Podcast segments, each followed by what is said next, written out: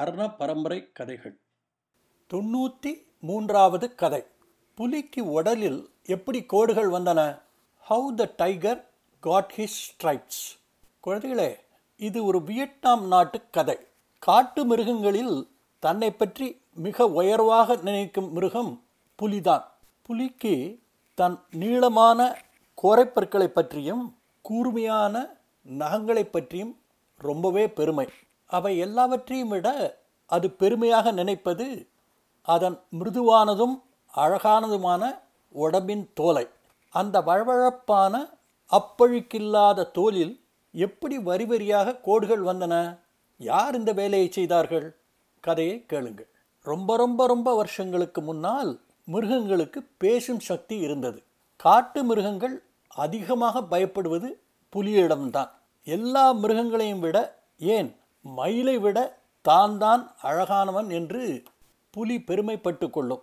புலி தன் நீளமான கோரைப்பற்களை பற்றியும் தன்னுடைய கூர்மையான நகங்களை பற்றியும் பெருமையாக பேசிக்கொள்ளும் எல்லாவற்றையும் விட புலி அதிகமாக பெருமைப்பட்டு கொள்வது அதனுடைய மிருதுவான வழவழப்பான அப்பழுக்கில்லாத தங்க நிறமுள்ள உடல் தோலை பற்றித்தான்.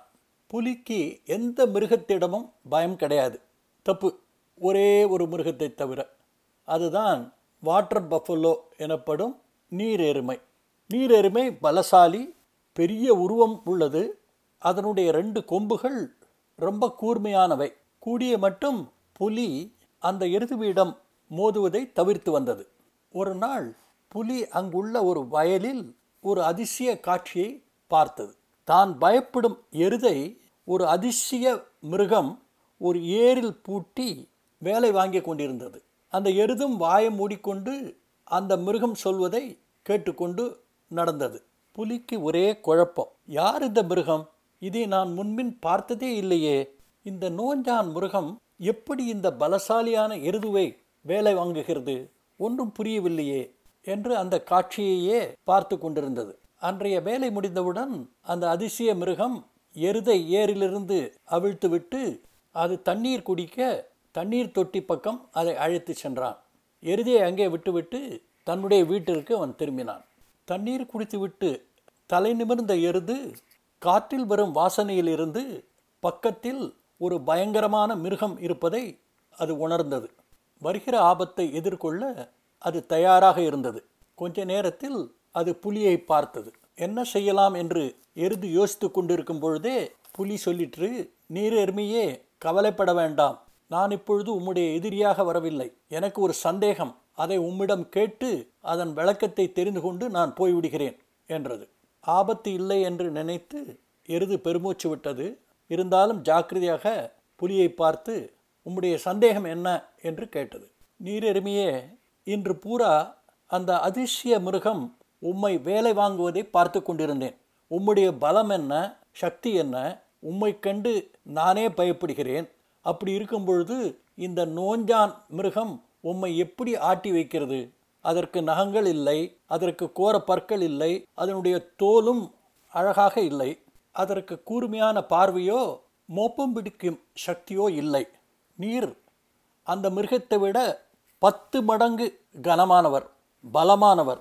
இருந்தாலும் அந்த நோஞ்சான் உம்மை கடுமையான வேலை செய்ய சொல்லுகிறது. நீரும் வாயை திறக்காமல் அதை செய்கிறீர். அந்த மிருகத்திடம் அப்படி என்ன மந்திர சக்தி இருக்கிறது? என்று கேட்டது. எருமை புலியை பார்த்து புலியாரே உண்மையை சொல்லணும்னா எனக்கு இதை பற்றி எதுவுமே தெரியாது. எனக்கு தெரிந்ததெல்லாம் இது மிருகம் அல்ல இது ஒரு மனிதர். இவருக்கு உண்மை மாதிரி நீளமான கோரைப்பற்களோ கூர்மையான நகங்களோ தேவையில்லை. இவரிடம் மந்திர சக்தி உள்ள ஒரு தாயத்து இருக்கிறது. அதை விஸ்டம் ஞானம் அறிவு என்று அழைக்கிறார்கள். அது அவரிடம் இருக்கும் வரை அவருடைய பிடியிலிருந்து என்னால் தப்பவே முடியாது என்று சொன்னது.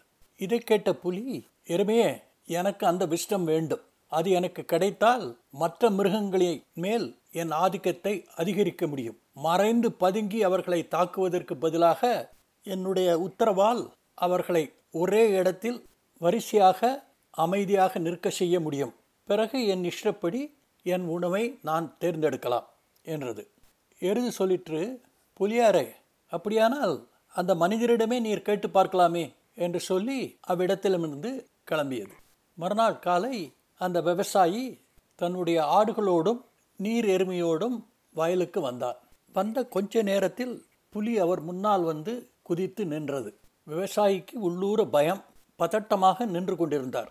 புலி அவரை பார்த்து மனிதரே பயப்பட வேண்டாம். எனக்கு பசிக்கவில்லை. உம்மை சாப்பிடுவதற்காக நான் வரவில்லை. நான் பலசாலி சக்தி வாய்ந்தவன். எனக்கு இன்னும் சக்தி உள்ளவனாக ஆக வேண்டும். உம்மிடம் விஷ்டம் என்று ஏதோ ஒரு மந்திர சக்தி இருக்கிறதாம்.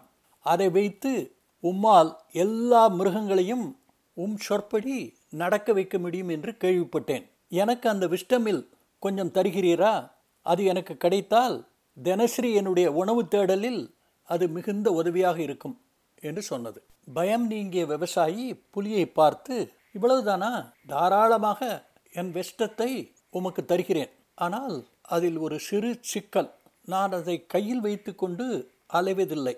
அதை பத்திரமாக என் வீட்டில் வைத்திருக்கிறேன். நான் இப்பொழுது என் வீட்டிற்கு போய் அதை எடுத்துக்கொண்டு திரும்பி வருகிறேன் என்றான். நானும் உம்முடன் கூட வருகிறேனே என்று புலி கேட்டது. விவசாயி சொன்னார் வேண்டாம் வேண்டாம். நீர் இங்கேயே இரும். நீர் கிராமத்துக்குள் வந்தால் கிராமவாசிகள் அதிர்ச்சி அடைந்து உம்மை அடித்து கொன்றாலும் கொள்ளுவார்கள் என்றார்.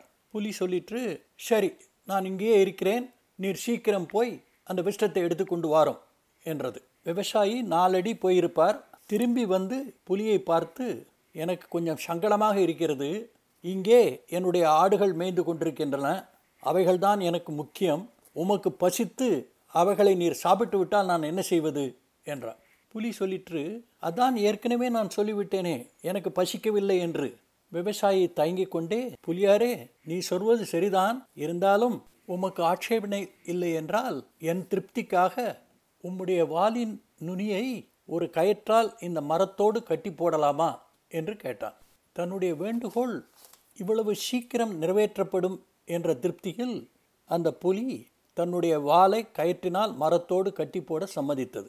விவசாயியும் அந்த வாளை மரத்தோடு கட்டி போட்டான் விவசாயி தன் வீட்டை நோக்கி ஒரு நாலடி நகர்ந்திருப்பான். திரும்பி வந்து புலியை பார்த்து பலம் பொருந்திய புலியாரே இன்னொரு வேண்டுகோள். எரிச்சலுடன் புலி கேட்டது இப்போ என்ன? விவசாயி சொன்னார் புலியாரே உம்முடைய கால்களில் கூர்மையான நகங்கள் இருக்கின்றன. உமக்கு பசி எடுத்தால் அந்த நகங்களை கொண்டு இந்த கயிறை நீங்கள் சுலபமாக வெட்டிவிட்டு என் ஆடுகளை சாப்பிடக்கூடும். அதனால் நான் உங்கள் காலோடு சேர்த்து உங்கள் உடம்பையும் கயிற்றால் இந்த மரத்தோடு கட்டி போடலாமா? என்று கேட்டார். விஷ்டம் கிடைக்க வேண்டும் என்ற ஆர்வத்தில் சரி சரி அப்படியே கட்டி போடும். சீக்கிரம் போய் எடுத்துக்கொண்டு வாரோம் என்றது. விவசாயியும் மரத்தோடு புலியை கட்டி போட்டார். மறுபடி நாலடி போயிருப்பார். மூன்றாம் முறையாக திரும்பி வந்து புலியை பார்த்து பலம் பொருந்திய புலியாரே கடைசியாக ஒரு வேண்டுகோள். உங்களுடைய கோர பற்கள் பலம் பொருந்தியவை. உங்களுக்கு பசித்தால் வெகு சுலபமாக இந்த கயிர்களை நீங்கள் கடித்து இந்த தலையிலிருந்து தப்பிக்கலாம். அதனால் என்று இழுத்தார். விவசாயி முடிப்பதற்குள் புலியார் சொன்னார் எனக்கு புரிகிறது. என்னுடைய தலையையும் இந்த மரத்தோடு சேர்த்து கட்டு என்றது. விவசாயியும் புலியின் தலையை மரத்தோடு சேர்த்து கட்டினார். புலியாரே இதோ வந்து விடுகிறேன் என்று சொல்லி அங்கிருந்து கிளம்பினார். கிளம்பும் முன் புலிக்கு தெரியாமல் அங்கிருந்த எல்லா ஆடுகளையும் காட்டெருமையும் தன் வீட்டிற்கு ஓட்டிக்கொண்டு சென்று விட்டார் புலி விவசாயி சீக்கிரம் வருவான் என்ற நம்பிக்கையில் கட்டுண்டு இருந்தது நேரம் கொண்டிருந்தது விவசாயியை காணவில்லை. அங்கே அலைந்து கொண்டிருந்த மிருகங்கள் புலி கட்டுண்டிருந்த காட்சியை பார்த்து சிரித்தன. புலிக்கு பசிக்க ஆரம்பித்தது. அதனால் நகர முடியவில்லை. சூரிய அஸ்தமனம் நெருங்கிக் கொண்டிருந்தது.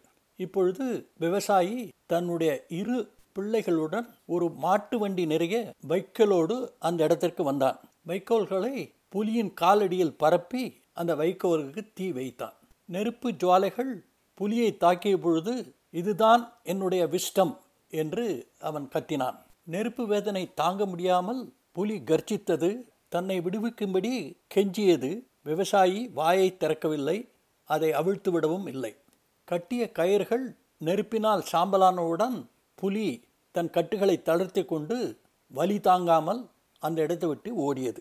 ஓடிக்கொண்டே நினைத்தது எனக்கு விஷ்டம் கிடைக்கவில்லை பரவாயில்லை. என்னிடம் என்னுடைய நகங்கள் இருக்கின்றன என்னுடைய கோரப்பற்கள் இருக்கின்றன என்னுடைய அழகான தோல் இருக்கிறது என்று நினைத்து தண்ணீர் சாப்பிடுவதற்காக ஒரு குளத்தை நோக்கி சென்றது. குளத்து தண்ணீரில் தன்னுடைய உருவத்தை பார்த்தவுடன் அதிர்ச்சி அடைந்து ஐயகோ என்னுடைய தங்க நிறமான தோல் என்ன ஆயிற்று? எல்லாம் கருப்பு வரிகளாக இருக்கின்றவே என்று கதறி அழுதது. நாளடைவில் அதனுடைய தீக்காயங்கள் ஆறின. இருந்தாலும் நெருப்பினால் கருகிய அந்த கருப்பு கயிறுகளின் தழும்பை அதனால் நீக்க முடியவில்லை. அதனுடைய அழகான தோலில் இப்பொழுது வரி வரியாக கருப்பு கோடுகள் இருந்தன. இதுதான் புலியின் உடம்பில் கோடுகள் வந்த கதை. குழந்தைகளே இந்த கதை பிடிச்சிருக்கா? இந்த கதையை இந்த வாரம் நான் சொல்வதற்கு ஒரு விசேஷ காரணம் இருக்கிறது. எழுபதாவது கதையில் சீன தேசத்து காலண்டர் உருவான கதையை பற்றி சொல்லியிருக்கிறேன். அதன்படி ரெண்டாயிரத்தி இருபத்தி ரெண்டு இயர் ஆஃப் த டைகர் புலியினுடைய வருஷம். இது போன வாரம்தான் ஆரம்பித்தது. ரெண்டாயிரத்தி இருபத்தி ரெண்டு ரெண்டாயிரத்தி பத்து ஆயிரத்தி தொள்ளாயிரத்தி தொண்ணூற்றி எட்டு ஆயிரத்தி தொள்ளாயிரத்தி எண்பத்தாறு ஆயிரத்தி தொள்ளாயிரத்தி எழுபத்தி நாலு ஆயிரத்தி தொள்ளாயிரத்து அறுபத்தி ரெண்டு இந்த வருடங்களில் பிறந்த எல்லா குழந்தைகளுக்கும் என்னுடைய புத்தாண்டு வாழ்த்துக்கள். இந்த கதையை பற்றி நீங்கள் என்ன நினைக்கிறீர்கள் என்பதை Aingaran twenty twenty at Gmail dot காமுக்கு எழுதுங்கள். கதைகள் தொடரும். அதுவரை அன்புடன் உங்கள் ஐங்கரன்.